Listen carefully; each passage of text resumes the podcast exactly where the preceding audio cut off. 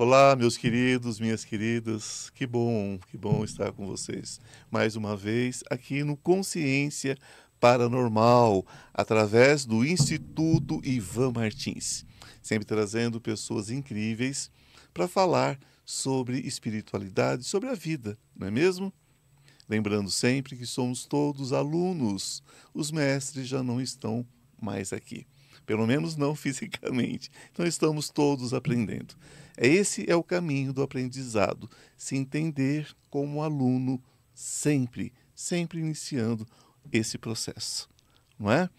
Gente, antes de nós começarmos eu anunciar o nosso convidado, né, eu quero deixar aqui um convite para você. Se você ainda não tiver inscrito, né, inscrito no meu canal, no Instituto Ivan Martins, faça isso, né?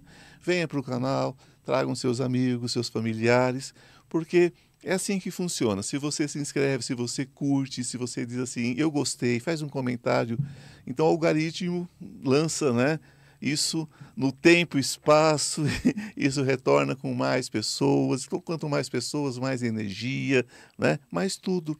Então faça isso, se inscreva no canal, no Instituto Ivan Martins, para acompanhar, entre outras coisas dentro do canal, o Consciência Paranormal. E lembrando que nós não temos patrocinadores, portanto, se vocês quiserem colaborar, para que a gente continue esse processo, continue esse trabalho, na chamadinha tem um Pix, né? Qualquer quantia, né, será muito bem-vinda, ok? Então vamos agora para o nosso convidado, sem mais delongas, Vinícius Rastrello. Gente, Vinícius é meu convidado de hoje, ele é conselheiro metafísico, arteterapeuta, bailarino, diretor teatral, espiritualista independente, clarividente, comunicador da Vibe Mundial com o programa Alma D'Alma. Gente, que delícia esse nome! É uma delícia. Que maravilha! Querido, seja muito bem-vindo. Estou muito feliz de você estar aqui. Isso daqui é uma maravilha. Gente, vocês não imaginam como isso daqui é gostoso de fazer. Obrigado pelo convite, Ivan. Imagina. Isso daqui é maravilhoso. E um beijo aí para quem estiver acompanhando. Que mais projetos como esse possam acontecer com muita luz no mundo. Aí com o teu apoio, a tua curtida, o teu compartilhamento vai... Essa mensagem vai chegar cada vez a mais pessoas, construindo assim um planeta mais gostoso de conviver. Com mais luz, né? Porque é sobre isso, é sobre luz. É sobre luz. Conhecimento, gente, conhecimento liberta, né? Conhecimento faz com que a gente caminhe, né, nesse nosso aprendizado. Não tem outra maneira, não tem outra maneira de caminhar. Tem maneira, sim, de você seguir, né? Porque muitas pessoas... faz a opção de não aprender, né, tanto quanto poderia. Muitas pessoas fazem essa opção. Também é um direito, né? É um direito. Também é um direito, está tudo certo. É um direito. Se a pessoa tem uma inteligência de criar o seu próprio... universo. Perfeito. Ela pode. Eu acho lindo. Pode e deve. E tem gente que é muito feliz preservando a ignorância. Ah, sim. Bendita ignorância. Tem gente que é muito feliz. Sim, bendita ignorância. O conhecimento, ele traz responsabilidade, não é? Muita. Muita responsabilidade. Eu sou uma pessoa que eu prefiro ser ignorante em muitas coisas também. Eu olho para coisa, a coisa não me cai bem. Eu falo, ixi, isso daí não é para mim. Não é para mim, não me caiu bem, não me fez bem, né? Deixa eu virar as costas e vou para um outro caminho. E vou buscar um caminho que me agrada mais aqui dentro, né, do meu elixir. Todos nós convivemos na espiritualidade porque não tem outra maneira. A gente está ali inserido e não tem como. Agora, há um momento em que a gente desperta, há um momento que a gente se depara, fala, oi, então tem mais alguma coisa? Espera aí, né? Eu estou sentindo aqui. Quando isso acontece com você? Eu tenho clarividência completa e na minha infância já existia o fenômeno. Os meus pais pularam a geração dos médiuns, né? Meus pais são aqueles que pularam, mas eles já tiveram os pais deles com manifestos. Não souberam me orientar, porém sabiam que isso existia, então deixaram o meu caminho muito aberto. Então, desde os 3, 4 aninhos de idade, eu já comecei a frequentar casas de umbanda, levado pelos meus pais, óbvio, né? Por conta do manifesto, por conta da minha vidência. Não conseguiam me orientar naquela fase, porque né, uma criança não sabe o que fazer com uma criança. E por volta dos meus 6 anos, proporam um fechamento de corpo para diminuir a sensibilidade. Não é que apaga a sensibilidade, né, mas diminui aquela sensibilidade. Até eu estar preparado... psicologicamente mesmo, para voltar, né, para esse caminho. Mas é um caminho que nunca saiu da minha vida, nasci nesse caminho. Eu não tenho... Eu tinha muita facilidade, mesmo com o corpo fechado, ainda de fazer previsões, ainda de aconselhar colegas. Isso dá mais idade, né? É, então já era algo natural para mim. Para mim, diferente de para outros, né, que a necessidade de fazer de uma certa forma para alcançar a espiritualidade, para mim alcançar a espiritualidade é alcançar o mais alto nível da espiritualidade, é tomar a água sentindo o sabor da água. Ah, sim. É viver estando aqui no presente vivo. Isso é espiritualidade. O resto são ferramentas para que a gente consiga chegar nesse estado.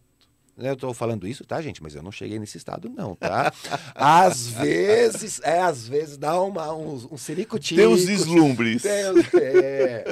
E com 14 anos de idade, que foi nosso colega também de rádio maravilhoso, o Lúcio Morigi. Sim.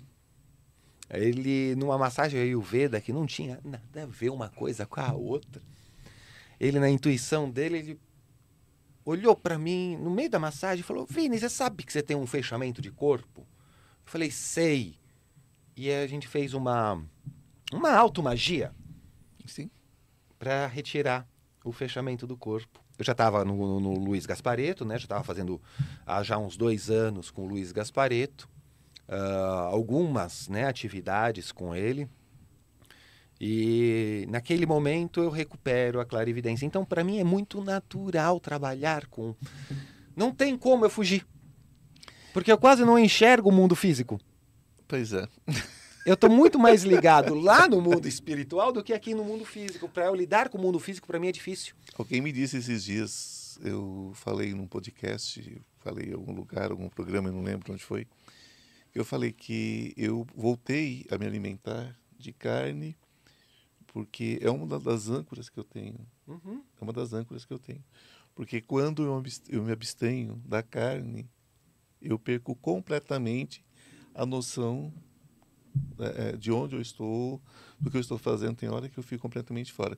Alguém comentou assim: nossa, que desculpa para se alimentar de cadáveres, né?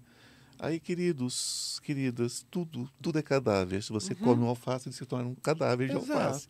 Então, é uma questão só de orientação. Eu não. A gente está no planeta Terra e estamos na Terra. Gente, tem que curtir a Terra. Não adianta querer forçar a sua ascensão. Forçamento da ascensão não existe. Forçamento, vou forçar a ser iluminado, isso não existe. Ah, não existe nesse mundo que a gente está, mais ou menos, por causa de hábitos ou por causa... Não existe isso. Nós somos o que temos que ser. Estamos na fase que temos que estar. E no tempo que tem que estar. Não tem outro lugar. Não tem outro lugar para estar. E como dizia o tio Gasparetto, está tudo certo, né? Está tudo certo, sempre. É evolução. Ele falava isso bastante, né? A evolução é uma lei, você vai evoluir.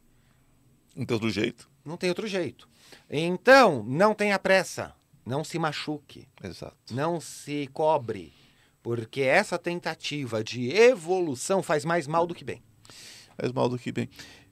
Eu achei interessantíssima a sua colocação, porque eu não sei qual foi o dia que eu despertei nesse mundo. nesse plano, nessa existência. É, quando eu tinha 8, até 9 anos, eu falava assim: oi, você não vê? Como assim? Você não sente as coisas? Você é estranho, quer dizer, estranho era o outro, né? Estranho era o outro. Então eu entendo muito o que você diz e eu tenho uma teoria. Eu tenho uma teoria de que nós nascemos iluminados, mas em algum momento a gente abraça a escuridão. E para desabraçar dessa escuridão, tem os nossos processos, né? Eu tenho essa teoria. Sim. Que em algum momento a gente abraça a escuridão. Ah, e a igreja coloca exatamente o contrário, né? Que a gente nasce como pecador. É. É? Não estou falando mal da igreja, não. Não, tá? Não, é só de forma visão alguma. Filosófica, tá? Mas, né, que a gente sofre como pecador, que a gente nasce como pecador. É, e não, a gente nasce na luz, a gente nasce com o nosso maior potencial. Sim. A vida, se a gente se permitir, se mal orientado, a gente se corrompe. Sim. A gente vai para lugares estranhos, sim, né? Como você não está vendo? Né? Se mal orientado, a gente começa a ser a pessoa esquisita. A pessoa esquisita. E quando você tem essa questão da espiritualidade, você de repente está nos ouvindo agora, nos vendo agora, e você fica se perguntando, né? Mas eu tenho a minha espiritualidade, claro, você está vivo... Você tem um de onde você veio, para onde você vai, né? Dentro do tempo, espaço, seja o que for que você acredite. E você diz assim, mas eu, de repente, eu me desvio daquele caminho, de repente, eu não ajo como eu gostaria. Eu quero muito ser um ser iluminado. Né? Iluminado você é, pelo sol como eu, como todos nós aqui. A iluminação interior, o despertar, é um outro processo, não é? Por que as pessoas se culpam tanto? Por que as pessoas buscam tanta culpa, se auto-culparem, se autodetonarem? Por que esse processo? Culpa é controle. Culpa é controle. Quando a gente quer comandar alguém ou dominar alguém, um dos processos é colocar medo. Outro processo é colocar uma carga naquela pessoa para ela não se libertar. Todos os movimentos da vida, gente, te colocam como culpado. Tudo. É, não é responsável. Responsável é libertador. É. Responsável é ótimo, né? É. Eu sou responsável por isso. Eu sou responsável pela minha realidade. Eu sou responsável por estar aqui hoje. Eu sou responsável pela vida dessa forma. Eu sou responsável pelos meus ganhos. Eu sou responsável pelas minhas percas. Isso é ótimo. Mas carregar a culpa é um jeito de comandar, de dominar. E isso está no nosso inconsciente. Isso está no consciente social.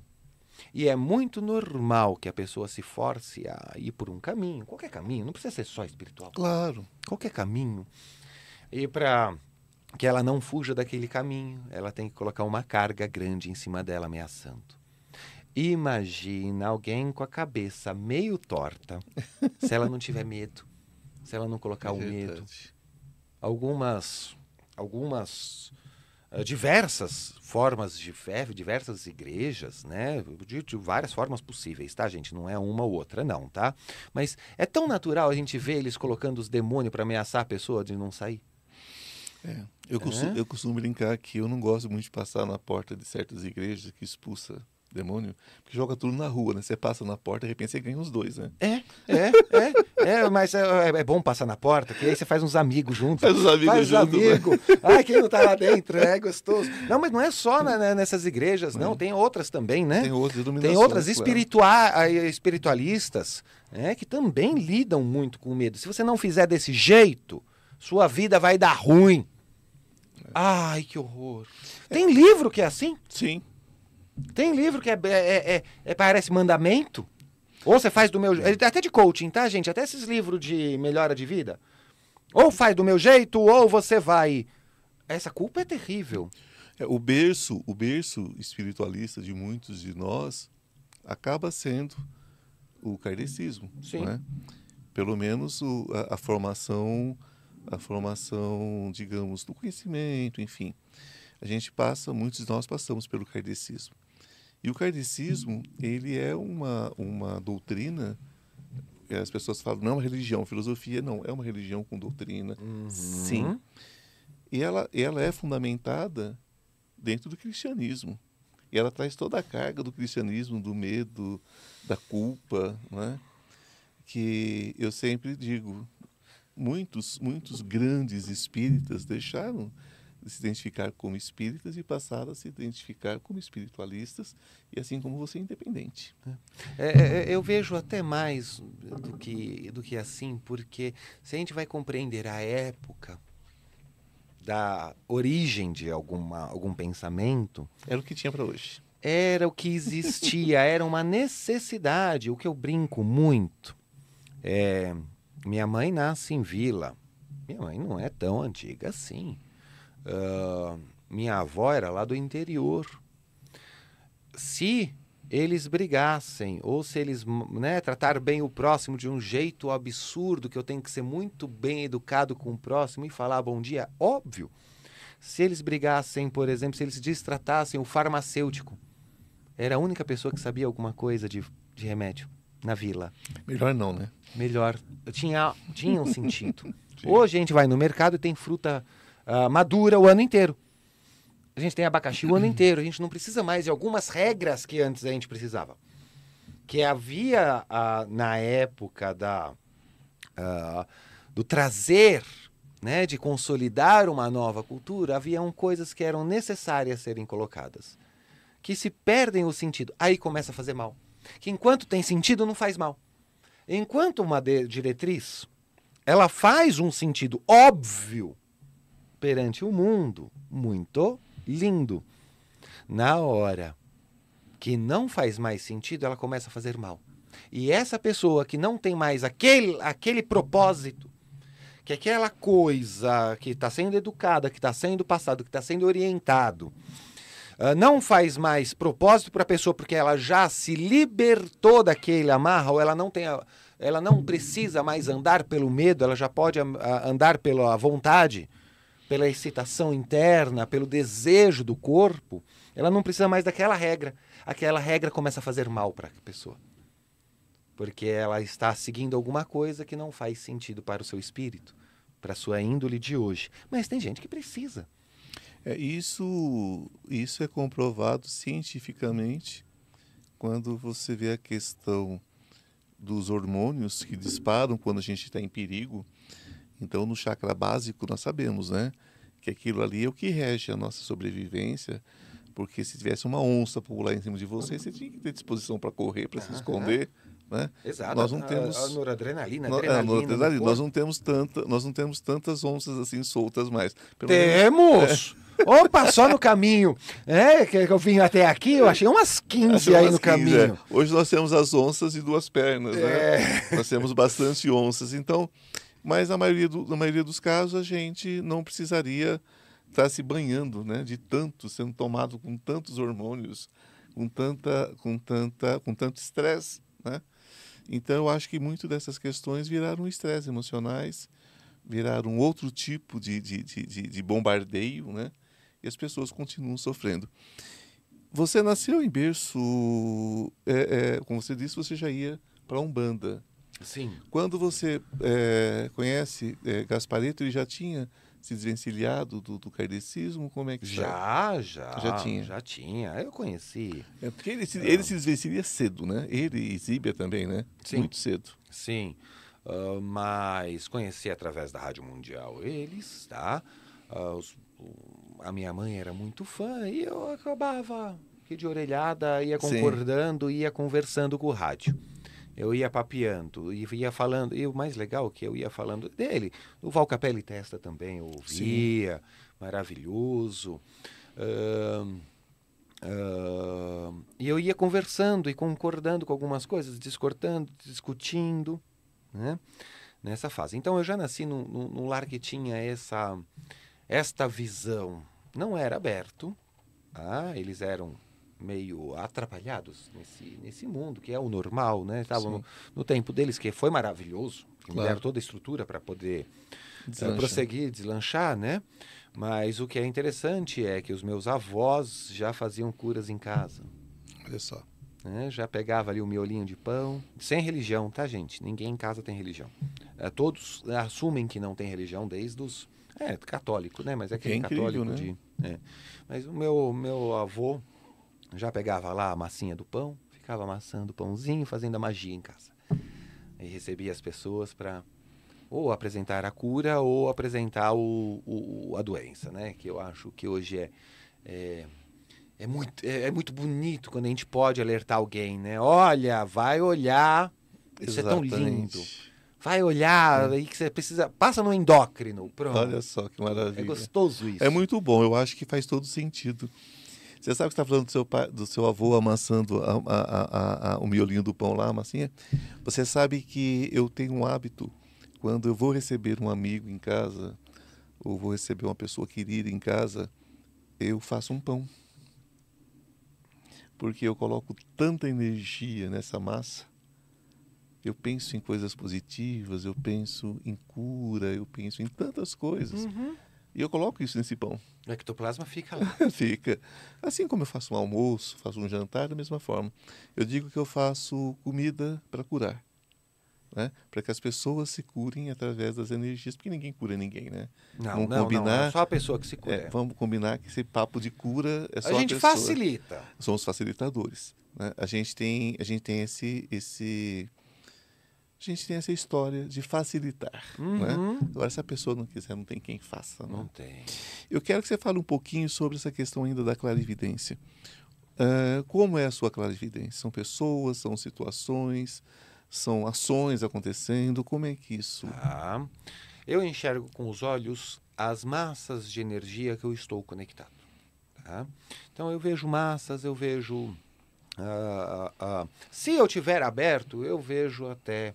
o desencarnado, quando estão muito em sofrimento ou muito densos, eu já criei uma habilidade de passar por cima e não ter o susto, né? Porque ver coisa feia, gente, ninguém precisa. Não. Desculpa. Ficar olhando coisa feia e dar atenção para coisa feia, né? Não, não dá. Eu já criei essa habilidade de... Às vezes eu percebo que existe, mas, opa, deixa eu me elevar. Exato. Tá? Então, eu busco certas sintonias, eu preciso cuidar da minha sintonia para não me afundar muito. Me afundar um pouquinho eu deixo, mas não me afundar muito nos meus poços de vida, nos meus lugares ruins de vida. E nessa faixa que eu me ligo, eu consigo enxergar as qualidades energéticas das pessoas à minha volta ou dos desencarnados também. Eu não faço viagem no tempo, eu não sou adivinho, de jeito nenhum, eu não adivinho nada, tá? Aí o pessoal lá na rádio me liga muito. Ai, Vini, eu quero vender um apartamento, eu vou vender. Tá, eu consigo ler na pessoa uma probabilidade da energia dela e não se a casa vai ser vendida. Eu não consigo ver a casa, né? E eu tenho uma sinestesia muito grande. Eu sinto muito no meu corpo. Eu sinto muito e consigo manifestar isso muito bem, como magia no plano terrestre. Né? Eu penso, sinto no meu corpo alguma mudança, alguma alteração, e consigo colocar para outra pessoa, através do meu físico, a mudança da outra pessoa, ou de... chegar. Tem coisas assim que eu penso que cai do céu, gente. Já aconteceu comigo de eu... eu queria uma coisinha assim para mim. E no dia seguinte alguém me oferece aquela situação, chega do universo. Isso é muito... E de graça, normalmente, né? Isso que é o mais gostoso. É. Acontece muito comigo, das pessoas me doarem as coisas que eu peço pro universo, as coisas vêm... Tudo que eu desejei e disse, já é meu, veio. Vem. E eu tenho essa capacidade. E, então, nos meus trabalhos, passa muito por isso. Eu enxergo a qualidade energética que a pessoa está, impregno em mim uma nova postura que, através, né, da nossa inteligência, nós construímos uma nova postura. E da inteligência da pessoa, eu construo uma nova postura, coloco isso no meu corpo e irradio. Para este ser se transformar e dar resultados incríveis, dar resultados maravilhosos, né? Na rádio mesmo, quantas pessoas que em 30 segundos ali a gente já consegue fazer uma transformação legal, né? Divertida. Sim, com certeza. Né? Que é quando a pessoa está aberta, ela se entrega, fica muito fácil. E a minha evidência é através dos olhos. Os olhos, e eu enxergo também, é atrás dos olhos, né? Atrás da retina. Sim. Né? Eu enxergo com os olhos mesmo. Sou uma porta para ouvir. Eu vejo, às vezes, alguns desencarnados e alguns mestres, algumas companhias minhas que queriam escrever ou querem e tentam falar comigo. Eu vejo ali ele tentando se comunicar pelo ouvido. Eu falo, gente, eu não escuto. Faz mímica. Faz mímica. Pega na minha mão. Pega na minha mão. Escreve. É... Facilita, né? É, não tenta falar comigo, porque... Eu sou uma porta para ouvir, não adianta. Ah, estão falando alguma coisa para você? Não, não estão falando nada, estou fazendo mímica. É, o que é uma bênção, porque mesmo você vindo de uma família com uma visão mais espiritualista, quantas crianças são tratadas como esquizofrênicas, como coisa pior, no sentido de questões psicológicas, questões psíquicas, são tratados como doentes mentais, quando na verdade são sensíveis. Sim. Não é? Sim. E a audição é um caminho, é muito fácil para a família confundir, às vezes, uma grande bênção que aquela criança tem numa doença, não é? Quantas crianças são tratadas como esquizofrênicas, quando na verdade são, simplesmente tem faculdades parapsicológicas, né? Para faculdades... únicas. Sendo sincero, gente, nós que somos sensíveis, a gente fala, tá? Sempre. Atrapalha muito a vida ser hipersensível. Atrapalha demais. Eu tive, eu fui também levado a psiquiatra e psicólogo. E fiz, sim, logicamente, esse tratamento também com psiquiatra e psicólogo. Mais psicólogo, mas o psiquiatra eu frequento, meu melhor amigo, Rodrigo Ramos, se estiver me ouvindo, um beijo para você. Um dos meus grandes amigos é psiquiatra. Eu não tenho problema com isso. Não, e é um caminho. E é um caminho também para o autoconhecimento. Até para que a pessoa identifique o que é espiritual, o que não é espiritual, o que... gente, mas aí é que entra aquela questão. O cérebro é química, pura química. E tudo que nós enxergamos são reações químicas. O que nós ouvimos são reações químicas. Então, a questão da mediunidade também é química. Uhum. Então, a questão é em que ponto, né?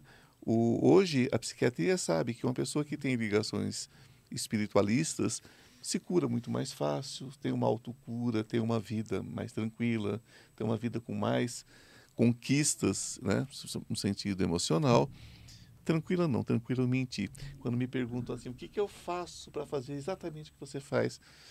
Eu falo, olha, você no caso, tem certeza que você quer isso? Né? Você está criando um contrato para a próxima encarnação, querido. Tem certeza que você quer? Se eu voltasse no tempo, eu ia dizer assim, não, eu quero nascer tapado. Eu quero nascer tapado, eu não quero aprender nada, não quero. Porque não é fácil. Não é fácil, não. E tem uma questão que muitos médicos aceitam, hein? Muita gente da ciência, os médicos, psiquiatras, psicólogos, aceitam já conhecem esse processo. Já conhece o processo. Sim. Já conhece. Eu tive esta vantagem também. Eu atraí para mim psicólogos de linhas de raciocínio que apoiavam esta sensibilidade e nunca que julgavam essa sensibilidade. Sim. Psiquiatras que eu já passei na minha vida, todos apoiam essa questão. Sim. Eu recebo muito, como psicanalista holístico, eu recebo muitos médicos. É. Muitos psicólogos. Sim, sim, porque eles também... estão buscando e também. E tem uma questãozinha aí do poder de atração. Quem é o profissional que você está chamando para cuidar de você? Por muitas vezes é alguém que não combina com você, ou qual é a necessidade de passar na mão de uma pessoa que não vai compreender o seu caso? Não vai compreender o processo. Não vai compreender o seu processo. Qual é a necessidade de você passar por isso? Que isso também é uma evolução. Metafísica, por definição, né, é exatamente essa questão que transcende a matéria. Isso. Né? Transcende o físico. Transcende o físico, transcende a matéria física, a natureza física. Você é um conselheiro metafísico. Me explica um pouquinho sobre esse processo. é encontrar o princípio das coisas, das situações, dos simbolismos para nós no mundo. Então, compreender energeticamente a função, o princípio ativo da canequinha que tem aqui, com o nome do programa, qual, o microfone, qual é a energia que tem o microfone. Então começou a falhar o microfone. Qual é a energia que está aqui na atmosfera, ou pelos líderes daqui, ou pelo dono do microfone, ou pela carga energética que está no ambiente, que o microfone chega a falhar.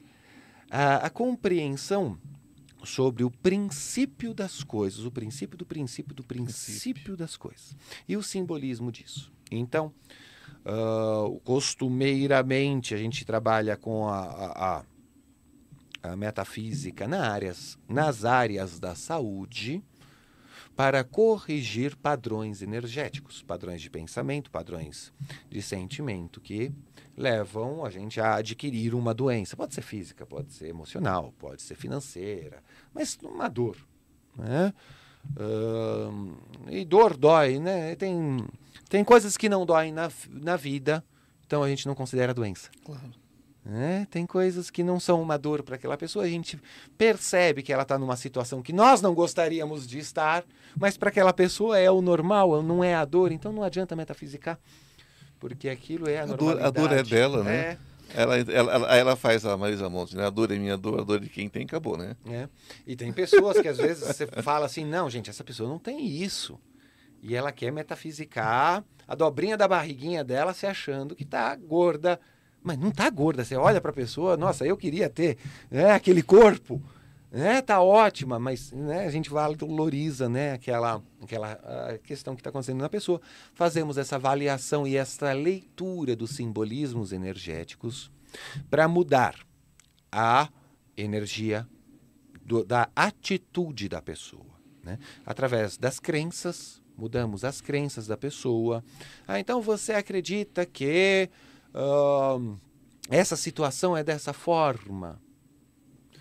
Por você se acreditar assim e ter tido tal experiência na vida, você bloqueou um talento seu.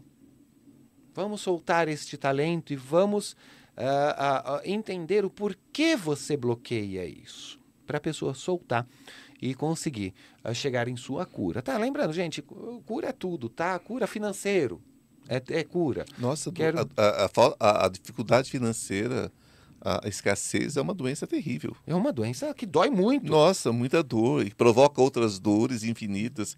É como se fosse um jogo de espelhos, porque vai infinitamente criando dor, né? Os filhos, netos, até que isso ressurja, né? Até que alguém fale, não, isso não me serve. Eu vou me curar dessa família. Uhum, perfeito. Perfeito. É uma troca de crença. É uma troca de crença. É virar uma chave, né? É, e uma. Aí, aqui ele está falando de magia, tá? O Ivan colocou para nós, gente. Magia. O que ele fez aqui? Ó, isso daqui é parte da metafísica, hein? Ele fez uma magia. Agora eu vou romper com a minha família. Isso é uma magia. Verbalizei. Eu coloco ao mundo uma energia, uma vibração, uma qualidade energética. No mundo. Ah, não, agora com esse padrão da família eu não consigo mais. Vou mudar. Isso é uma magia. A pessoa, nesse momento, observa, ela tira uma crença que ela é grudada ali, ela tira um padrão energético que ela está presa ali e vai para um padrão mais livre, mais solto, mais dela. É, e pode começar a imitar o vizinho rico. Né? Pode começar a trazer as ideias e o aprendizado do vizinho rico. Isso é metafísica, troca de postura, de atitude. E muitas vezes a gente não consegue trocar essas posturas, essas atitudes, a nossa energia, por conta de prisões, né, mentais e por bobagens, às vezes, que não fazem sentido nenhum. Muito comum a gente tratar com diabetes. Diabetes, na metafísica, tem aquele simbolismo da pessoa se considerar um coração muito grande. Ela se considera muito bondosa, muito caridosa, muito divertida, muito gostosa. E que ela precisa se fechar para certas pessoas não abusarem dela. Ela precisa esconder este coração tão doce que ela tem. Tá. Aí você fala isso pro diabético. O diabético fala, não, eu sou solto. Eu me dou com todo mundo, eu converso com todo mundo, eu brinco com todo mundo, eu falo com todo mundo. Aí você vai fazer a investigação. Peraí, aonde que é? E ali, para a esposa, ele não se abre. ele teve que fechar o coração, porque uma vez ele abriu o coração e teve a crítica. Ou para a família que já foi, ele não se abre. Ou para novas pessoas ele não se abre. Ou no trabalho. No trabalho existem aquelas pessoas perigosas à sua volta. E naquela situação ele colocou uma crença que prende o coração dele, dentro dele, a docilidade que ele acredita que ele é, porque ele não é. Ninguém é tão doce assim quanto o diabético acredita que ele é. Aí o que acontece? Ah, vamos mudar o padrão da pessoa, vamos. Ela já começa a se abrir ali, ou ela coloca uma postura de eu não sou tudo isso, eu também não sou tão bonzinho assim, eu posso deixar minha maldade também. Como é bom ter essa consciência, não é? É, eu posso deixar minha maldade vir também um pouquinho, que eu sou também um pouquinho ruim. E aí, a diabetes tem cura? Não, mas ela tem controle. E fica fácil de controlar. Aquela pessoa que antes tinha que recusar todos os bombons da vida, encontra ali um remédio que é acessível, que consegue, para ter um controle legal e pode até comer um bombom. Pode até voltar a ter uma qualidade de vida bacana, mesmo com uma doença séria, que não vai ter. É, pode até ter, né? Eu já vi casos, mas que seria algo que você vai precisar se cuidar para o resto da vida? Vai, mas você vai acertar nos médicos. Você vai acertar na medicação.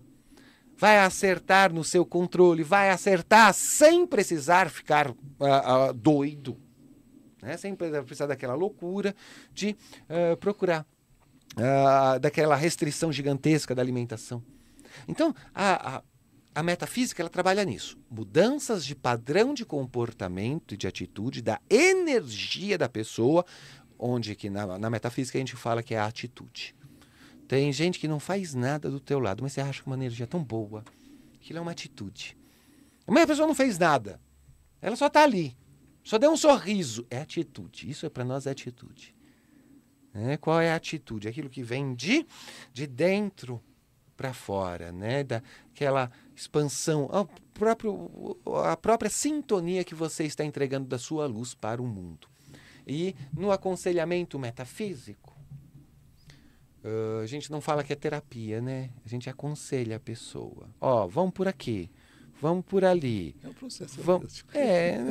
A gente não, eu não gosto de falar do processo terapêutico pela pessoa que está vindo. Eu gosto de falar aconselhamento. Eu sou da área eu adoro trabalhar com magias. Então, eu sempre proponho, como o Val Capelli fala, né? Dessensibilização, as técnicas de dessensibilização. Né? Mas eu faço através de magia mesmo. Né? Minha dessensibilização simples, né? É mais simples. Não, na verdade é a mesma coisa com nomes diferentes. Então, eu sempre proponho para a pessoa fazer um trabalho mágico. Um trabalho de magia com ela. Um autocuidado mágico com ela. Que seja, gente, tomar um bom banho. Com esponja e sabão mesmo, já é mágico.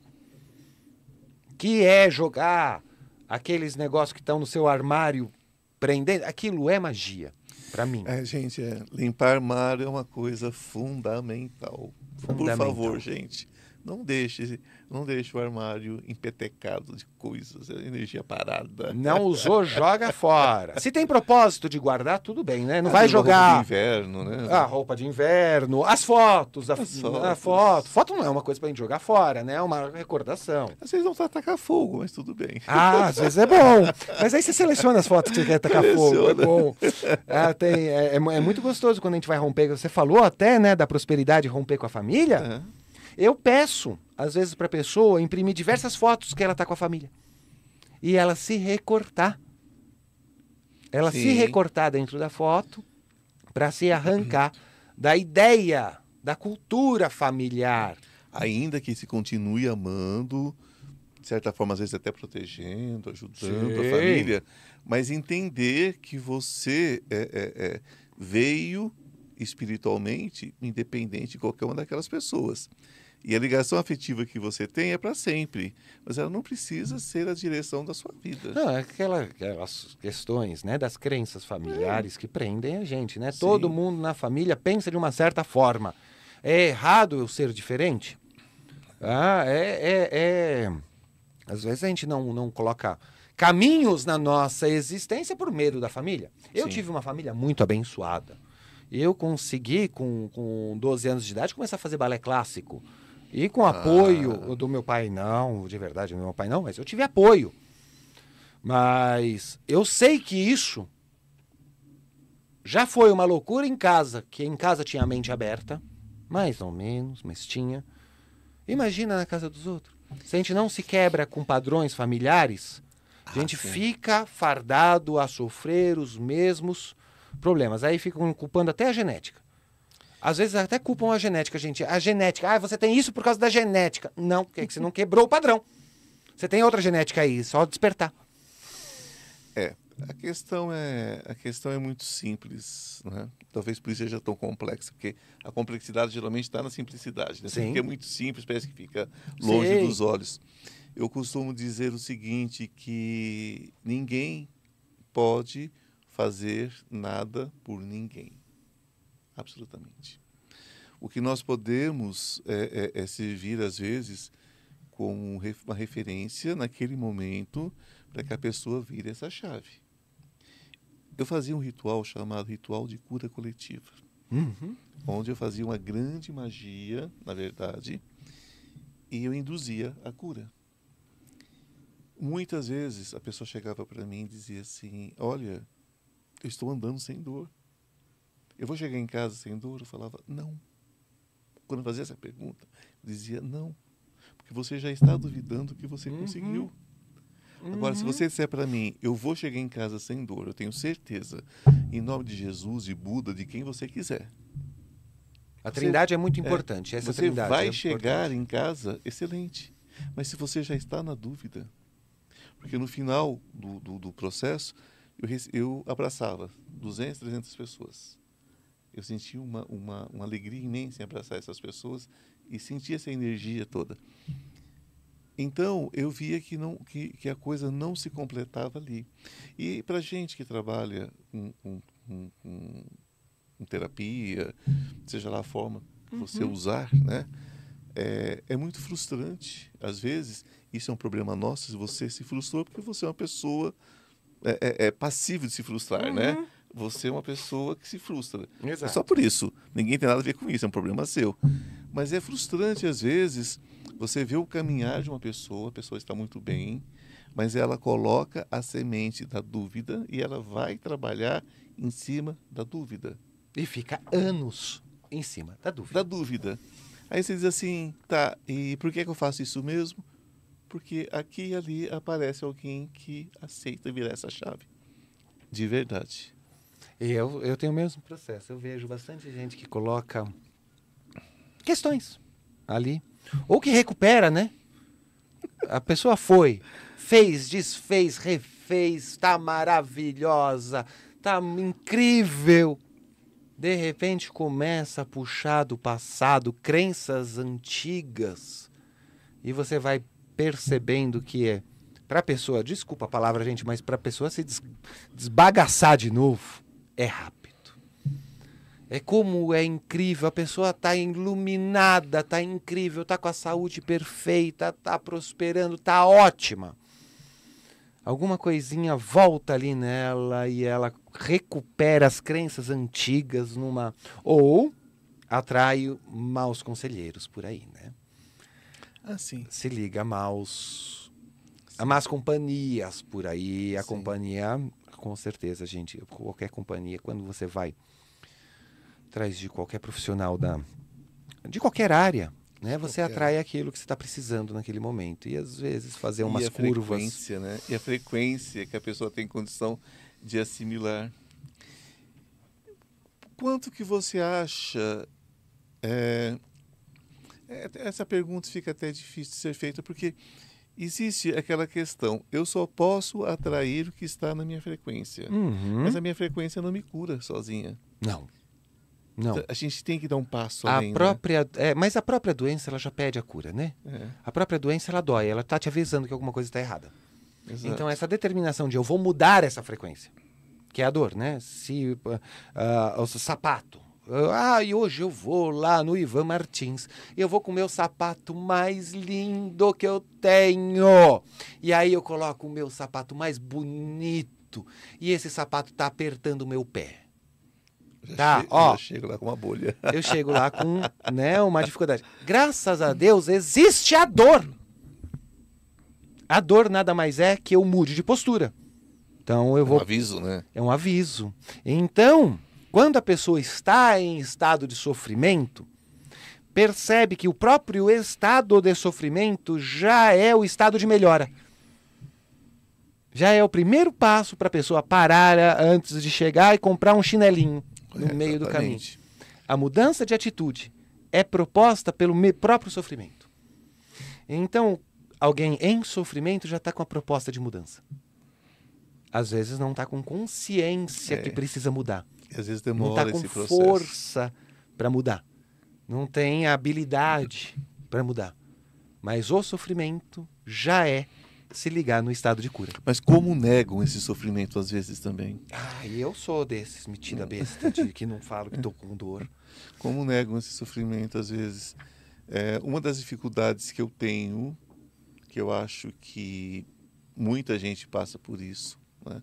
Não vou dizer todo mundo, que seria pretensão, é que a pessoa entenda às vezes o que é espiritual, o que é físico, o que é emocional, o que é tudo isso junto. Nós não somos letrados, né? A gente não sabe, a gente não aprendeu a se ler. O que é tudo isso junto? Você é tudo isso junto porque como que você chega para uma pessoa, a pessoa chega para você e diz assim, olha, meu filho resolveu não tomar banho mais, meu filho acredita que vai cair uma espaçonave em cima da cabeça dele, vai matar ele, ele está correndo, e papapi, papapá, papapá. Eu tenho formação na área... Eu olho para a pessoa e digo assim, olha, seu filho precisa de um diagnóstico urgente, o seu filho tem questões psiquiátricas, possivelmente uma esquizofrenia. Eu não posso nem ouvir uma coisa dessa, você dizer que meu filho é esquizofrênico. Eu falei, não estou afirmando que eu não sou médico para dar o diagnóstico, eu não posso fechar diagnóstico. Mas eu estou te dizendo, como eu diria para o meu irmão, diria para o meu filho, diria para qualquer pessoa, vá a um psiquiatra e faça um exame. Tenha um diagnóstico. Por quê? Se for esquizofrenia, se for tratada no início do processo, ok, vida normal. Depois de um certo tempo, é mais complicado tratar.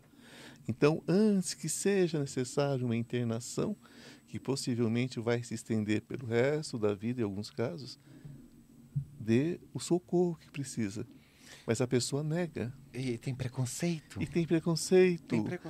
Você lida com isso muito? Muito! Até às vezes comigo, viu? Eu demoro para pedir ajuda. Eu sou metido a besta comigo mesmo. Somos, né? Somos. A gente tem uns...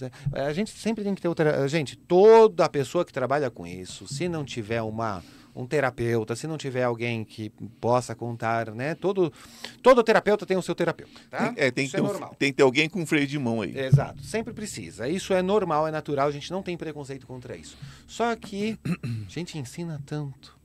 E quando é a gente que cai naquela dor, às vezes a gente demora para assumir que a gente precisa de ajuda. A gente acha que vai resolver. Ah, quanto que às vezes eu deixo crescer coisas na minha vida. Deixo que a coisa na minha vida se espalhe até eu falar, não, agora para, preciso de ajuda, eu preciso seguir a orientação de alguém, porque eu não estava aceitando que eu estava indo para um lugar de doença, eu estava indo para um lugar de sofrimento, eu estava chegando a um lugar estranho para mim. Até com a gente acontece isso. Será que é porque nós olhamos muito para o abismo e diretamente para o abismo? Pode ser, e a gente se dá umas jogadas lá de vez em quando. Porque daí ele olha de volta pra gente, né? Nós temos uma pessoa em comum, uma pessoa muito querida, que já não está entre nós fisicamente, não como nós entendemos fisicamente, porque também é outra coisa questionável.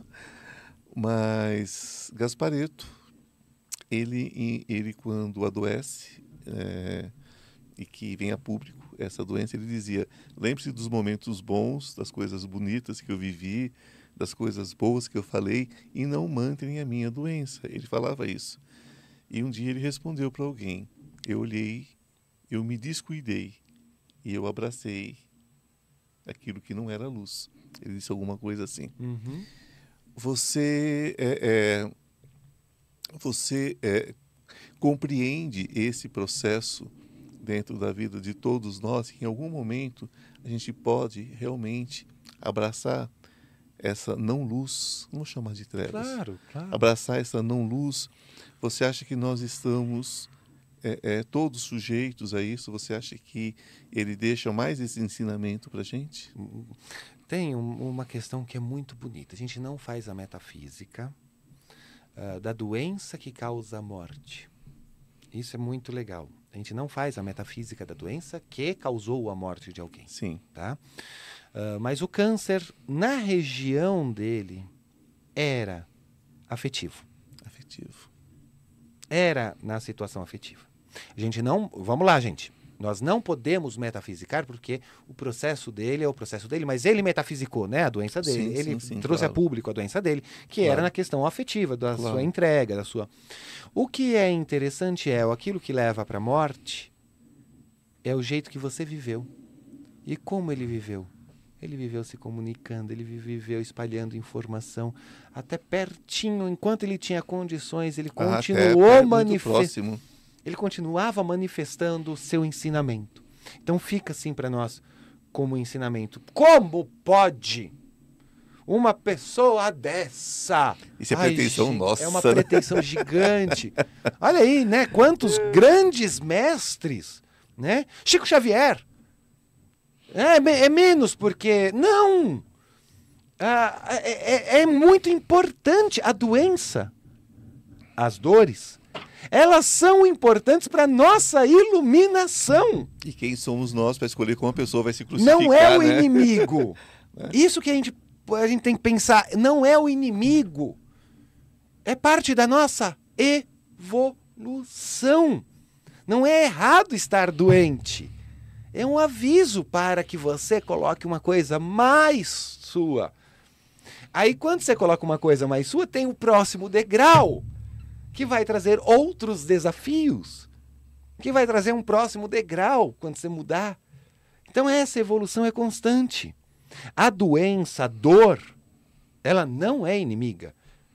Ela é alguém para nos ensinar, para nos orientar.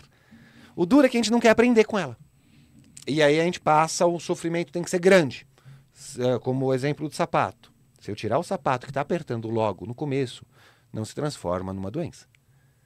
Se eu não tirar o sapato, vai se transformar ali numa bolha, numa coisa pior, vai encravar minha unha. Talvez eu tenha umas feridas. Talvez até entorte o meu dedo com o passar dos meses.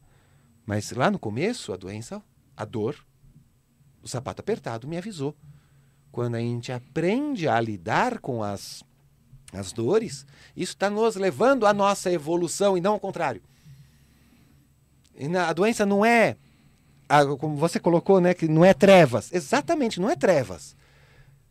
É um auxílio para a nossa evolução. Não precisamos ficar doente. A gente podia ir pela inteligência, mas quem é arrogante o suficiente para falar que pode só ir pela inteligência, né? Tem hora que a gente não consegue. Tem momentos da vida que a gente não é inteligente. Não tem como vigiar 24 horas por dia. Não tem como a gente simplesmente transformar a vida numa experiência absoluta, transcendental, como se fosse...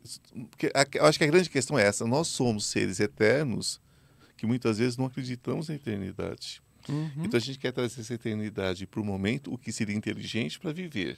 O momento que nós temos é aqui e agora. Mas entender que o processo de doença, o processo de desencarne, também faz parte de um projeto maior. E você não está sendo castigado, você não está sendo punido. Não é sobre isso. Não tem ninguém olhando, gente. É sobre se adaptar.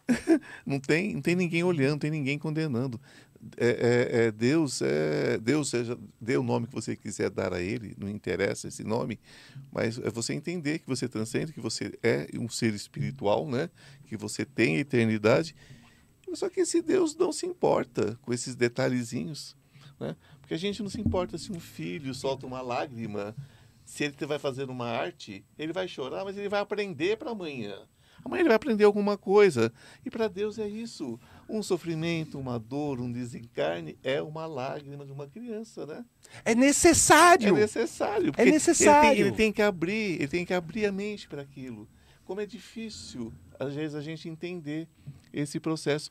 E aí a pessoa se dá o direito, né? A pretensão de falar como que uma pessoa que pregou a vida inteira, como Gasparetto, que pregava sobre o poder da mente e tudo mais, morrer de uma doença debilitante, uma doença difícil de se lidar, não é? Ah, mas ele, assim como o Chico Xavier e alguns outros, né? Mas é uma coisa super raríssima. Acertou a data da morte, né? Ele errou por 2 anos, mas ele sabia, de muitos anos atrás, gente, 30 anos atrás ele já falava disso, eu vou morrer com 60 e alguma coisa, né? 60 e tantos.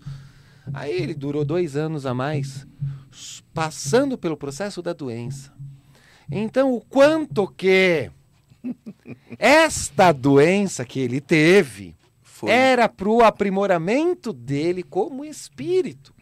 E ele aceitou isso bem rápido. Né? Eu tenho contato também com a família dele. Sim. Pouco contato, não sou amigo íntimo não, tá, gente? Não, às vezes falo assim, e aí eles acham que eu vou comer macarrão lá na família dele. Não, não é assim não, tá? Tenho contato até profissional, que eu trabalho também na Gasparetto Play, né, na plataforma dele. Sim. Então, às vezes, a gente se tromba, né? A gente conversa, a gente troca algumas palavrinhas, né? E o quanto que ele aceitou isso de verdade, que aquilo era um aprimoramento dele, e não algo errado. Sim, não tem. Ele não aceitou aquilo como agora meu espírito vai evoluir. Agora eu cresço. Agora eu cresço. Agora chegou a minha hora de crescer. E foi aí fez o desencarne, né? Nesse pensamento. Olha que bonito. Com certeza. É o que eu falo. Os exemplos estão aí, né? Chico Xavier mesmo. Uma vez eu escutei alguém falar assim, mas como um homem tão espiritualizado coloca uma peruquinha, coloca um óculos? Aqui ele deu uma resposta incrível. Ele falou, eu quero parecer o melhor possível para quem me olha, para que minha aparência não seja motivo de desagrado. Então estou me enfeitando para você. Olha que delicadeza. Tem essa coisa que é importante. Às vezes a gente descarta, a gente coloca como o espiritualista não pudesse ser vaidoso. Sendo que vaidade é um dos princípios da nossa... É tão importante ser vaidoso. É evolução ter vaidade. É evolução saber lidar com o seu ego. Ser egóico. Ser egóico, na palavra egóico. Se você não pegar para você, ninguém vai ficar te doando. Não. É, você tem que pegar, você tem que botar aquela postura egóica. Quanto que isso, no mundo espiritualista, era mal falado, né? Sim. Ai, a vaidade. Como você consegue ser vaidoso? Lógico que eu sou vaidoso. Claro. Vem Divaldo Franco aí mostrando pra gente que pode ser vaidoso, sim. Tem que ser vaidoso, sim. Tem que ser vaidoso, sim. Todo mundo respeita, é uma pessoa respeitável. Os exageros são ruins. Os exageros são ruins. Os exageros para qualquer lado é ruim. Mas como o espiritualista tem umas ideias que acaba limitando a vida. Porque daí perde um pouco o sentido, né? Mas eu digo, se você reforma o templo que você disse que habita Deus, o templo de pedra, imagina o templo verdadeiro que somos nós, né? Porque nós somos o templo verdadeiro, né? E a necessidade... Mas várias ideias correm, né? Voto de pobreza. Ai, gente, isso daí já passou, né? A gente não precisa mais ser pobre. Eu fui franciscano, né? Eu entendi que não era aquilo. Não é aquilo. Não é daquela forma. Existe uma pobreza de você poder curtir aquilo que já tá ali, né? Já tá aqui comigo, eu vou curtir ao máximo, eu vou atrás do recurso, do mínimo necessário, eu vou atrás do... Mas... Depois se liberta, né? Depois que aprende, né? Na verdade, a pobreza pregada pelos franciscanos antigos, né? Não hoje. Sim. Que hoje eles andam em carros de último ano, óculos caríssimos. Na Itália mesmo, a última vez que eu estive na Itália, eu visitei os franciscanos, eles usavam óculos de 2, 3 mil euros. Quer dizer, mudou já bastante. Sim. Mas a pobreza, ela teria um sentido assim, Ela é até pretensiosa. Uhum. Porque quando você não tem nada, você não tem nada a pensar também. Uhum. Então você tem a comida, você tem aquela roupa única, você tem aquilo, você não tem família, você não tem filho, você não tem companheiro, não tem companheira, você não tem ninguém. Então se torna uma vida mais fácil. Uhum. Também, muito, né? Mais fácil. Porque daí você não vive de verdade. Uhum. Porque viver de verdade é viver as experiências, né? Sim. Nós nascemos para viver experiência. Nós não nascemos para trazer esse céu para o aqui, para o agora. Não tem como. Nós podemos viver o céu dentro da nossa vida, sim. O céu, o chamado inferno, que eu não creio, mas enfim. Não, mas às vezes a gente passa por uns infernos aqui na Terra também. Cada um cria o que deseja. E vamos falando em céu e inferno, né? E vamos deixar para lá já. E vamos para um outro céu, né? Você trabalha como diretor teatral. Isso. Né? Você é bailarino, arteterapeuta. Gasparetto foi uma inspiração assim, total, né? Foi. Você continua com o teatro? Continuo com o teatro. Que, na verdade, eu me torno, até metafísico, eu me torno um estudioso dessa área para poder fazer as terapias.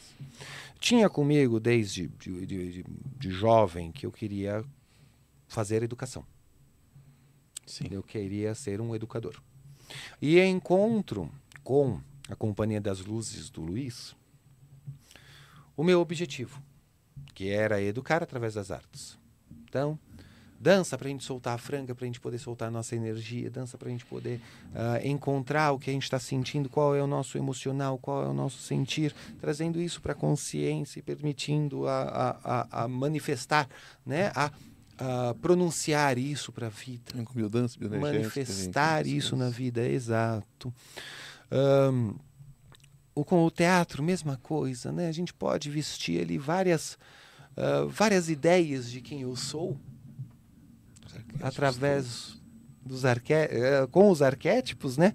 Vestir diversas roupagens de personas, até eu perceber que todas as personas vêm deste conflito entre o que eu sou de espírito, o que eu sou de alma, o que eu sou de uma situação, né? Mental. Eu tenho que ser assim, eu tenho que ser assado, eu tenho que fazer assim, eu tenho que fazer assado. Quando isso está alinhado com quem você é de alma, está ótimo, né? Uma personalidade bem firme. Quando é uma ilusão, que eu preciso ser alguma coisa que eu não tô, que eu não sou, né? Fica difícil. E o teatro, ele consegue ajudar muito isso. A gente é trocar as ideias, trocar as crenças, trocar a atitude, trocar a postura física, se permitir a rir de, a esnobar de, se permite a ser exibido na comédia, quebra dos egos, quebra de sua estrutura daquilo que você gostaria de apresentar para o mundo como... Quebra a espinha dorsal, né? Quebra tudo, mói, passa o trator em cima. Para que você possa reconstruir com carinho. Eu sigo muito... a alma, né? Eu sou muito ligado à minha alma, porque a minha alma me traz muita informação. Sou ligado nisso. Então, eu educo, mas você pode chamar de... Para quem não vê a alma como um órgão espiritual, você pode falar a índole, que dá na mesma. Sim, com certeza. A índole e a alma são sinônimos para mim. Então, através da índole da pessoa, que ela reconstrua as suas personas. Isso é mágico. Isso é lindo. Eu posso me reconstruir? Posso. De que forma? Através de aprender a construir o personagem, eu posso construir o personagem da minha vida. E eu posso ser o diretor da minha vida. Eu começo a pegar essa consciência de que sou eu que mando. Não é a vida que manda em mim. Sou eu que mando nessa diretriz. Eu que posso atuar de certa maneira, eu posso atuar de certo jeito para trazer tal resultado na minha vida. Então, fica fácil de construir os personagens para... Eu sou a minha empresa espiritual, né? É, fica fácil. Investir. E muita gente chega lá, no curso de teatro, que não tem uma entrega espiritual. Não sei. E a gente consegue trazer o mesmo trabalho, é o mesmo trabalho, sem precisar colocar o palavreado da espiritualidade, sim, só do autoconhecimento. E aí não tem jeito, tá, gente? Autoconhecimento é autoconhecimento, tá? E é muito interessante que a gente consegue fazer isso. E o Luiz montou muitos grupos, né? Tinha psicólogos na origem, né? Tinha psicólogo, tinha o Baltasar Vieira, maravilhoso, né? Bailarino, diretor teatral, tinham fonoaudiólogos para construir o formato que é o teatro interior. Sim. Que é uma técnica de produção artística, sim, mas para o autoconhecimento, tanto da pessoa que está no palco, quanto do público. A pessoa que está no palco, normalmente, são pessoas, né, que buscam esse tipo de autoconhecimento, né, de encontro consigo mesmo. A pessoa que vai para o palco, os atores, são pessoas que estão nessa busca de autoconhecimento. E com esta energia de se conhecer, também consegue reverberar isso a quem está assistindo, terapeutizando todos ao mesmo tempo. Isso é muito gostoso. E do teatro interior para outras técnicas, eu não encontrei técnica tão bonita para você poder expressar com a sua voz para centenas de pessoas, para às vezes milhares de pessoas. Antigamente era milhares de pessoas, que a gente tinha mais essa cultura. Essa cultura, né? Hoje é centenas de pessoas. Você vai poder falar para centenas de pessoas a sua dor ao mesmo tempo, fingindo que é um personagem, assim, colocando ali que é um personagem. E o quanto que essa a sua superação, essa sua dor reverbera no público, e aquilo traz a mudança. Porque a gente constrói egrégoras. E é o melhor possível é quando chama a família. Ah, sim. Você pode... Aí bate de frente com muitas situações. Aí a família vem com os olhos bonitos. Olha lá, minha filha tá no palco. Olha que bonita que ela tá. E a filha ali tá falando sobre algo que é da família, que trouxe da família, que tava fazendo mal da família. Diretamente na cara da mãe dela, botando todas aquelas questões, e a mãe nem percebe, porque ela acha fofo, porque a filha tá bonita. Isso é tão incrível, é uma técnica tão maravilhosa de libertadora, que é o que eu sei fazer da vida, de verdade é o que eu sei fazer da vida.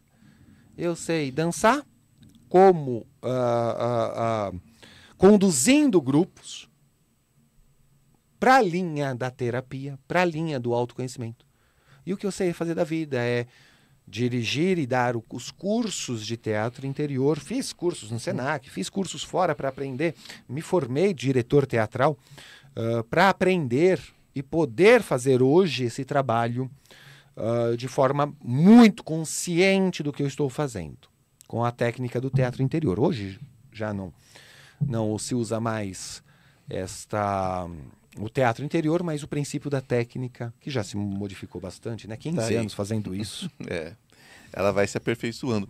Eu venho do teatro, eu tive uma experiência, como você, dentro de um outro propósito. Eu era religioso católico. Perfeito. E eu fiz todos os santos possíveis e imagináveis. E esses santos me ensinaram sobre o que eu não acreditava que seria o caminho espiritual. Uhum. Né? Porque eu vi tanta pretensão na santidade, a santidade me assusta um pouco. Né? A autoflagelação, a falta de amor por si mesmo, a falta de amor pelo templo que acolhe o espírito. Enfim, aquilo me irritava. No final, eu vi que não era bem aquilo, mas sobrou a experiência que eu tive com o Frei, que tinha sido um grande diretor e professor de dramaturgia, e a minha base foi ele. Eu sou dramaturgo, eu ainda dirijo teatro, eu ainda faço alguns trabalhos como ator, e sou apaixonado, muito apaixonado.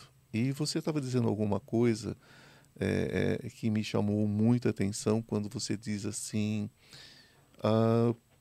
é o teatro onde a pessoa diz para o público o que ele gostaria de gritar fora do palco. Mas o palco, ele tem a desculpa do palco. É, desculpa, é de mentirinha. É de mentirinha. É de mentirinha. Quando nós escrevemos, na dramaturgia, quando nós escrevemos, nós estamos falando muito do que vai dentro da gente. Uhum. Dentro das nossas observações. Sim. De repente, às vezes falam assim, mas como é que você escreve sobre a população negra, preta... Enfim, cada dia tem uma forma diferente de respeito uhum. a cada denominação, né? Hoje eles preferem falar sobre a raça preta, né? Então, então como é que você escreve sobre a população preta do Brasil? Você é branco. Eu falo, oi, e a minha empatia fica onde? Eu tenho a licença, uhum. eu tenho a licença da empatia. Então, eu posso escrever sobre variados aspectos, porque é a forma como eu... Olha a pretensão. Mas é a forma como eu sofro a dor do outro. Porque eu sofro a dor do outro. Eu não sei se eu vou aprender um dia a separar isso. Ou a aceitar. Aceitar isso, porque eu sofro a dor do outro. Mas precisa aceitar isso, é o natural, né? É, eu sofro a dor do outro. Então, dentro dessa empatia, dentro desse processo empático, eu posso escrever sobre qualquer assunto. Porque naquele momento eu estou gritando, sim, aquilo que me deixa indignado. Né? Dentro dos preconceitos, dentro de tantas coisas que são fora de um propósito espiritual. Então, muito interessante essa sua... E o quanto que a gente se coloca em tudo que escreve, né? Nossa, a alma. A gente precisa se colocar em tudo. É. Não importa, mas quem tem essa visão consegue se colocar em tudo. Coisa que, de repente, eu não posso colocar aqui. Sim. Eu não posso colocar aqui, mas eu posso colocar dentro de um texto, porque o que acontece é... Eu não quero transformar o mundo, eu quero me transformar. E dentro dessa transformação, se eu conseguir chamar a atenção de alguém e essa pessoa se transformar, para mim é a glória, é o céu na terra. Perfeito. É assim, né? Então, quando eu vejo você falar sobre esse processo teatral, ele é muito verdadeiro. E talvez as pessoas façam isso sem ter essa consciência. Não, mas fazem. E vocês fazem isso com consciência. Mas a diferença. Toda a arte, toda a expressão artística, ela já é terapêutica por si só. A única questão é você assumir que é terapêutico. É. Qualquer manifesto artístico é terapêutico por si só, gente. Se você parar um pouquinho com você e começar a rabiscar a folha de papel enquanto está no telefone com alguém, aquilo já é terapia. Aquilo já é um aprofundamento. Você está expressando ali uma questão sua. Agora, quando isso é conduzido como um processo de autoconhecimento, facilita. Não é... Fica explícito. Fica explícito. Traz para a consciência o processo que está acontecendo. Não é à toa. Ou não é pelo bonitinho, não é pelo egóico, não é por... É pela autoinvestigação.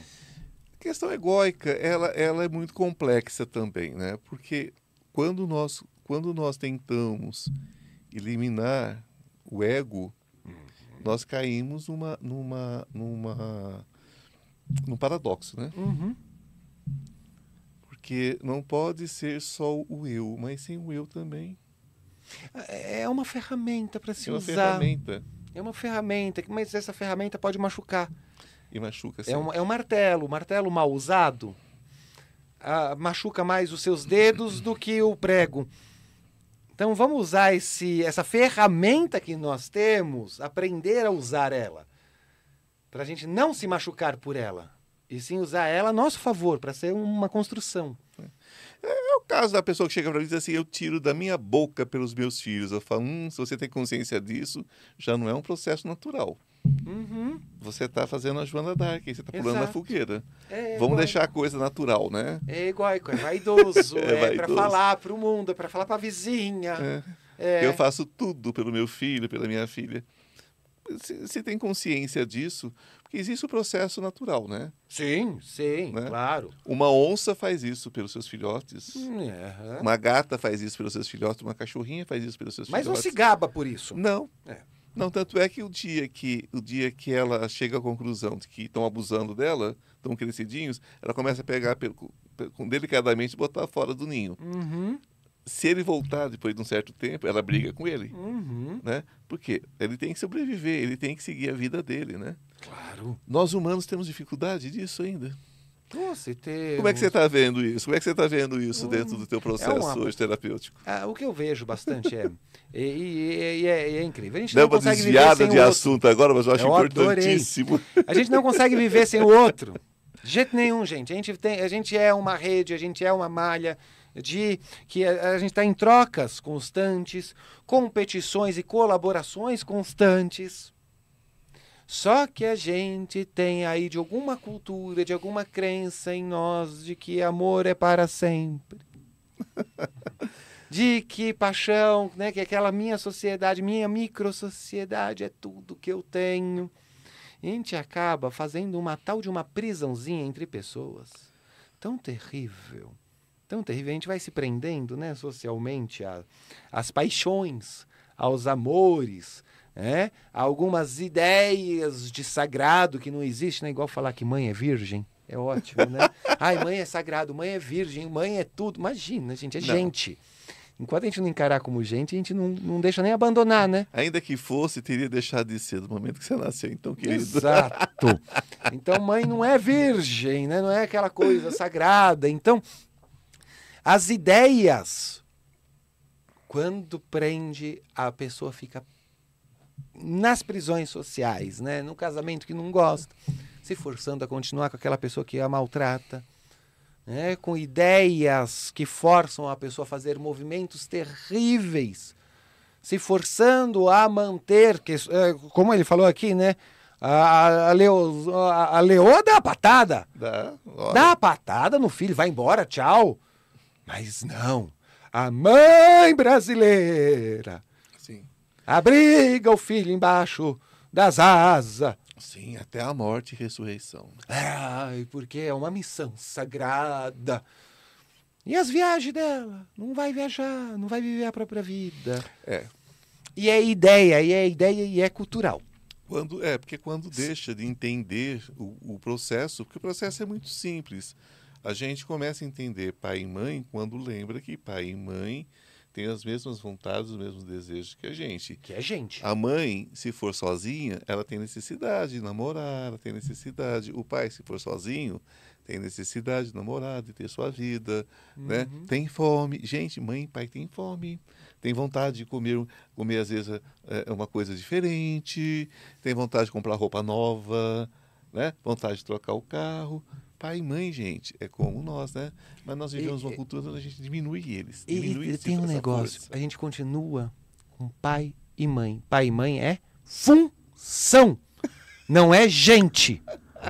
A palavra pai, a palavra mãe é um status social, não é pessoa. Sim. Sim, tá certo, eu concordo. Não é uma pessoa, não é? Eu sou filho também, filho tem que ser comportado.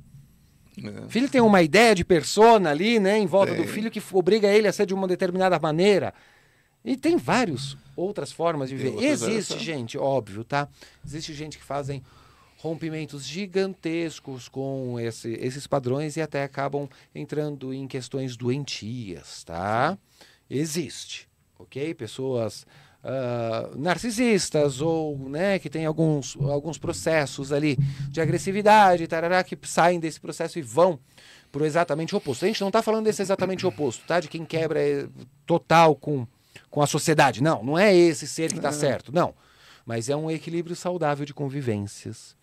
Então, quando você coloca, né, do animal que consegue se proteger, sim, né, sem se prender àquele, né, companheiro, aquela companhia, aquele ambiente, né, que ele briga, sim, pelo seu território, Mas se ele for expulso daquele território, ele vai tentar outro, ele vai por um outro caminho, ele vai buscar outra forma. Ele vai buscar outra forma do direito animal. A gente perdeu isso bastante em nossa sociedade. Onde a gente coloca regras muito... com codependências, com muitas coisas que atrapalham, né? Porque a verdade é uma só. Você chegou aos 60, aos 70, querido, querida, é seguir a vida. Você tem direito a todas as coisas que você desejar. Sim. Tudo. Sim. Né? Desde que faça parte da sua vida, desde que diga respeito a você, você pode tudo. Né? O que a gente merece, vê, tudo. Merece tudo, porque a gente vê muitas doenças da pessoa não viver, né? Que a pessoa não vive. Ela fica naquela função, né? Naquele papel. Né? Não, eu sou a sagrada mãe da família, eu sou o pai, o mantenedor... Então, eu vou ser o mantenedor do meu filho, que já está adulto, e vou ser mantenedor também dos filhos que ele arrumou, porque eu sou responsável por ele. Se ele é irresponsável, a responsabilidade é minha. Então, nós vamos criar um universo doente, né? Se for pelo carinho, se for por amor, assim, daquele amor verdadeiro, não da ilusão, da mãe, do sofrimento, do exagero, é muito bonito. Mas se for pelo exagero, é doentio. Porque geralmente é pelo exagero, porque subentende-se que existem fases de vida. Você nasce, se você tiver tempo dentro da sua experiência espiritual, você cresce, você se forma, ou você aprende uma profissão qualquer, tanto faz. Uhum. Você se casa, talvez, ou não, mas se você se casar, você terá filhos ou não, e são processos. E você precisa, ou não também, porque tem aqueles que não vão assumir sua responsabilidade. Mas, enfim, é uma escolha desta pessoa, que não pode ser transferida. Né? O que eu acho que está havendo hoje é uma transferência. Mas também tem, é isso que você acabou de colocar, é o processo. É também, às vezes, um processo. De transferência. Não, é um processo daquela família, do padrão familiar. Ah, sim, sim, sim. Ah, sim, sim, com certeza. Que às vezes aquilo que é o necessário para a evolução. É. É, às vezes passa 3, 4 reencarnações precisando... Fazendo a mesma coisa. A mesma coisa. Até aprender. Tá bom, e não tem problema isso, não é julgar. Que pela eternidade, né? É. Que pela eternidade... Qual é o problema, né? É. Mas se aquilo tem dor, não está deixando a evolução, você sabe, Vinícius, mas fazendo mal, tá? Mas eu trabalho com um processo chamado quebra de contratos. Uhum. Porque eu acredito em contratos. Eu acredito em contratos. Eu vejo, através do oráculo, eu vejo os contratos. E às vezes, sem oráculo, sem nada, simplesmente, né? Você sabe como é que acontece a sintonia, né? Você entra em sintonia, a coisa acontece, você vê. E eu vejo a pessoa patinando naquela lama há muito tempo. E a pessoa está cansada e não sabe como sair. Então, muitas vezes eu falo, olha, você pode quebrar esses contratos, você pode virar essa chave. E você pode levar mais 2, 3, 4, 5 mil anos também. Não tem problema. Mas a questão é, você está bem? Você está feliz com isso? Ou você está pedindo ajuda? Então, quando a pessoa pede ajuda, é um cliquezinho, né? É um clique. Ela já está pronta para a mudança. Ela está pronta para a mudança, né? Então, eu acho que esse trabalho que a gente faz através da rádio, através de TV, através de podcast, enfim, seja qual for o veículo, você dar uma possibilidade da pessoa enxergar um pouquinho fora dessa casinha, né? Ela abre a caixinha, levanta a tampa e dá uma olhadinha lá fora, não dá? Você vê dessa forma? Porque vamos voltar ao ponto. Você disse para mim aqui logo no começo do nosso papo. Ivan, eu não faço adivinhação. Não é a pessoa ligar para mim e perguntar se eu vou vender o apartamento ou não. Porque... E eu digo a você, e como eu digo para todos os meus consulentes, e digo aqui, eu digo em qualquer veículo que eu estiver, mentira, ninguém pode prever nada. O que nós podemos fazer é o seguinte... Olha, eu sei a estrada que você está caminhando. Eu sei onde você vai chegar com essa estrada. Mas eu sei também que você pode fazer essa mudança de caminho. Você trabalha exatamente nessa mudança de caminhos, né? Uhum, exatamente. Essa mudança de parâmetro. Exatamente. Na mudança energética da pessoa. E às vezes é um clique. A pessoa me pergunta, eu vou vender a casa... Eu percebo que ela está pegada. Com apego você não vai vender nada. É fatal. Pronto. É fatal. Né? Ou eu já percebi que a pessoa está sem paciência daquela casa, que aquela casa já virou um tormento. Ah, legal, vamos colocar... Então, uma energia de força, porque você não quer mais olhar para casa como uma coisa boa, como uma fonte. Vamos trocar essa energia. Trocando a energia vai vender a casa, óbvio. É. Se trocar a energia e você coloca a sua ação para chegar a um resultado, você vai ter aquele resultado, pronto. Então, é sempre, sim, vai vender a casa. Se é uma vontade sua, vai vender a casa. Você que está nos ouvindo agora, nos vendo, você quer vender a sua casa? Gente, enche ela de planta. Uhum. Quando chegar alguém, você sabe que alguém vai vir, passa um cafezinho, deixa aquele cheiro de café na casa, assa um bolo, faz um pão de queijo. Não quer dizer que a pessoa vá comer ou vai tomar o café, mas ela vai sentir. Se você oferecer, melhor ainda. Sabe o que acontece? Você diz, esta casa tem vida. Esta casa é uma casa abençoada, é uma casa muito boa. Simplesmente eu quero compartilhar essa bênção com alguém. Só nessa magia que ele coloca, né, que o Ivan traz, olha que coisa mais bonita. A gente levar vida para casa com a intenção da venda. Claro, né? Específico. Porque senão é especificamente para venda. Não com apego. Não com apego, porque às vezes a pessoa faz esse negócio e se apega ainda mais, né? Você vai plantar um pé de azeitona, vai levar 200 anos para vender a casa. Exato, não tem jeito. Só aí já é.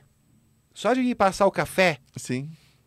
Ali já é colocar energia para que a coisa se transforme. E se tiver a distância também dá para... Eu já fiz esse teste. Sim. À distância eu passo na minha casa, sim, que eu vou vender alguma coisa à distância, eu vou alugar, uhum, né? Alguma coisa à distância, eu passo o café na minha casa, sim, e envio a energia lá para... Porque às vezes não dá para ir, né? Fisicamente. Sim. Mas faz esse trabalho que super funciona. Super funciona. Quem procura trabalho, eu falo muito para imprimir currículo. Eu sempre peço, imprime teu currículo, dá uma lida. Coloca lá no final uma folha de louro com um pouquinho de canela e escreve... mas é maravilhoso, né? Pronto, a pessoa, o que ela está fazendo? Ela está se empoderando daquilo que ela é. Ela está olhando para aquilo que é as capacidades dela. Ela está valorizando ali, colocando uma folhinha de louro, um pouquinho de canela, um pouquinho, sim, de açúcar, sei lá, dependendo de cada uma. Ela está valorizando ali os seus potenciais. Eu viajei o mundo inteiro fazendo os schedules, as listas do que eu ia fazer, antes de ter a passagem. Uhum. Uhum. Eu me programava dessa forma. Determina que acontece. Determina que acontece. Algum espetáculo em cartaz? Não, agora não. A gente está vindo esse ano de uma readaptação dos jeitos que eu vou produzir. Então, este semestre que vem tem a turma formados por mim também. Que maravilha. Tá? Que é o pessoal do teatro holístico, que é pessoas à parte que também estudaram teatro interior. Uma das líderes estudou comigo, o outro líder estudou, era meu parceiro, meu colega de turma. Eles estreiam em breve um espetáculo construído, escrito pelos próprios alunos. Será em agosto agora. Maravilha, tá? Mês 8, crescimento, claro. Perfeito. E em breve, estou conversando aí com a família do Luiz, sim, de pegar os espetáculos do Luiz e remontá-los. Adaptar a realidade. Claro, que é ter outra necessidade história. Adaptá-los e remontar. E a família já me deu autorização para a gente fazer uma coisa interessante. Então, para o segundo semestre, por volta de setembro, outubro, vai iniciar esses... eu quero me aproximar desse trabalho de vocês. Por favor, vai visitar minha casa. Eu quero me aproximar. É um teatro maravilhoso, são 600 metros quadrados de magia. Que delícia. Não, eu quero me aproximar desse trabalho, com certeza. Viu? Com palco, com dança, com luzes para tudo quanto é lado. É um já vou pegar o endereço, né? Não, hein, Rafinha? Vamos pegar o endereço, viu? Olha lá o vozeirão de... Rua Saturnino dos Santos, número 74. É no Ipiranga, do ladinho do metrô Santos Imigrantes. Olha só. Do ladinho do metrô. É 150 passos meus. Eu sou uma pessoa alta. Só repete, por favor, de novo. Saturnino dos santos74. Pega pelo WhatsApp ou pelo site, que eu acho que é mais fácil. Tem o telefone? 011 964 202 000. No Instagram, Espaço Alma D'Alma. Alma D'Alma. Gente, o nome é maravilhoso, não dá para esquecer. Bom, para finalizar, eu gostaria... Já estamos finalizando. Rapidinho, é muito rápido. Né? O que que você está vendo aqui, nesse espaço novo, nesse trabalho novo? Vocês têm contatos com aliens, né? Sim. É. Aqui tem uma energia maravilhosa de interdimensionais, de seres que têm a capacidade... Ah, o que é ser interdimensional, gente? É ETzinho também, tá? Mas são seres que têm a capacidade de mudar de estados vibracionais, que vêm de outras culturas fora do planeta Terra. Isso não quer dizer que ele esteja encarnado em outro planeta, tá? Não isso, mas que tem uma cultura extra planeta Terra.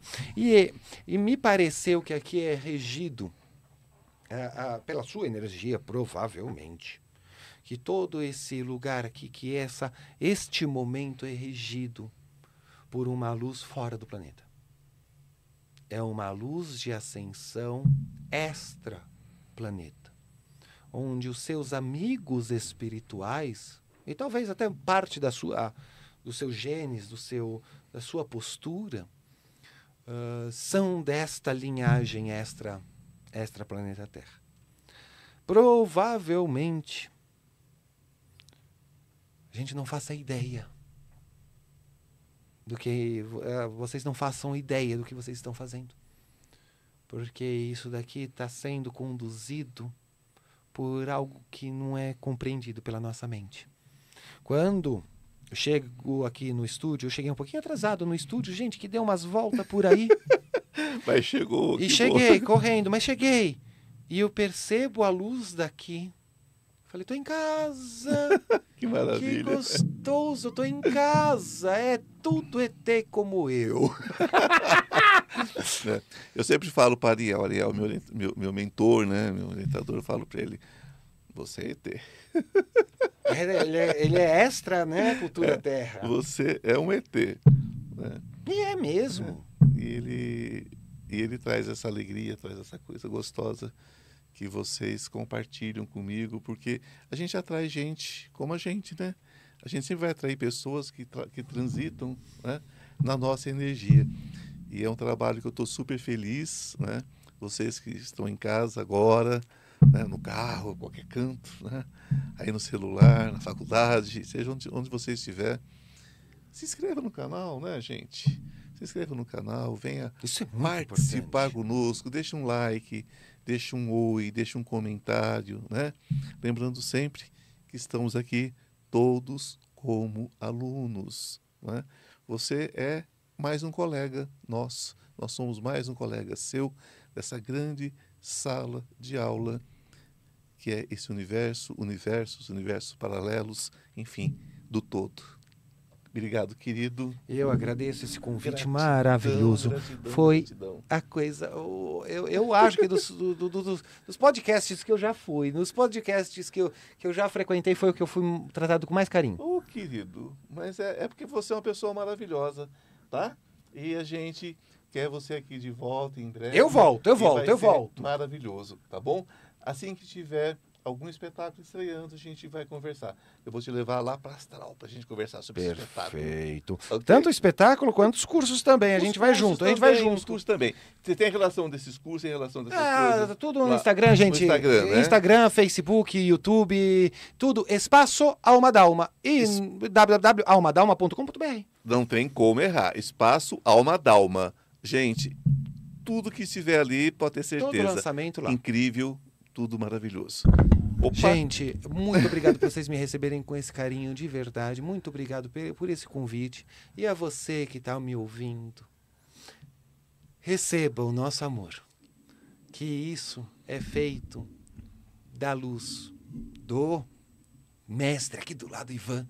Gente. Onde ele joga a luz o tempo todo. Se você se abrir Para sentir essa luz, gente, é um banho, é um balde. É um balde de amor na tua cara, mesmo por esse processo do podcast. Esse processo. Gente, gratidão e que essa luz esteja com vocês hoje e sempre. Namastê, o Deus que habita em mim, saúde o Deus que habita em você. Um beijo, até semana que vem. Gratidão. Ai, que delícia! Adorei, adorei.